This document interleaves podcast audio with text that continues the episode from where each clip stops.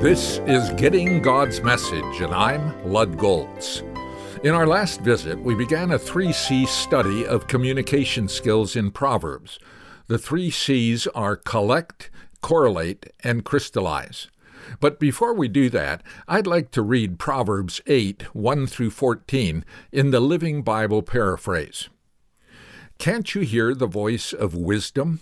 She is standing at the city gates and at every fork in the road and at the door of every house.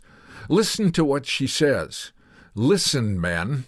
She calls, "How foolish and naive you are! Let me give you understanding. O foolish ones, let me show you common sense. Listen to me, for I have important information for you. Everything I say is right and true, for I hate lies and every kind of deception.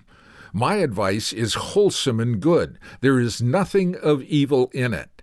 My words are plain and clear to anyone with half a mind, if it is only open. My instruction is far more valuable than silver or gold, for the value of wisdom is far above rubies. Nothing can be compared with it. Wisdom and good judgment live together, for wisdom knows where to discover knowledge and understanding. If anyone respects and fears God, he will hate evil, for wisdom hates pride, arrogance, corruption, and deceit of every kind. I, wisdom, give good advice and common sense." Hopefully, our study of communication skills found in Proverbs will help us grow in our ability to communicate wisely. My website is gettinggodsmessage.org.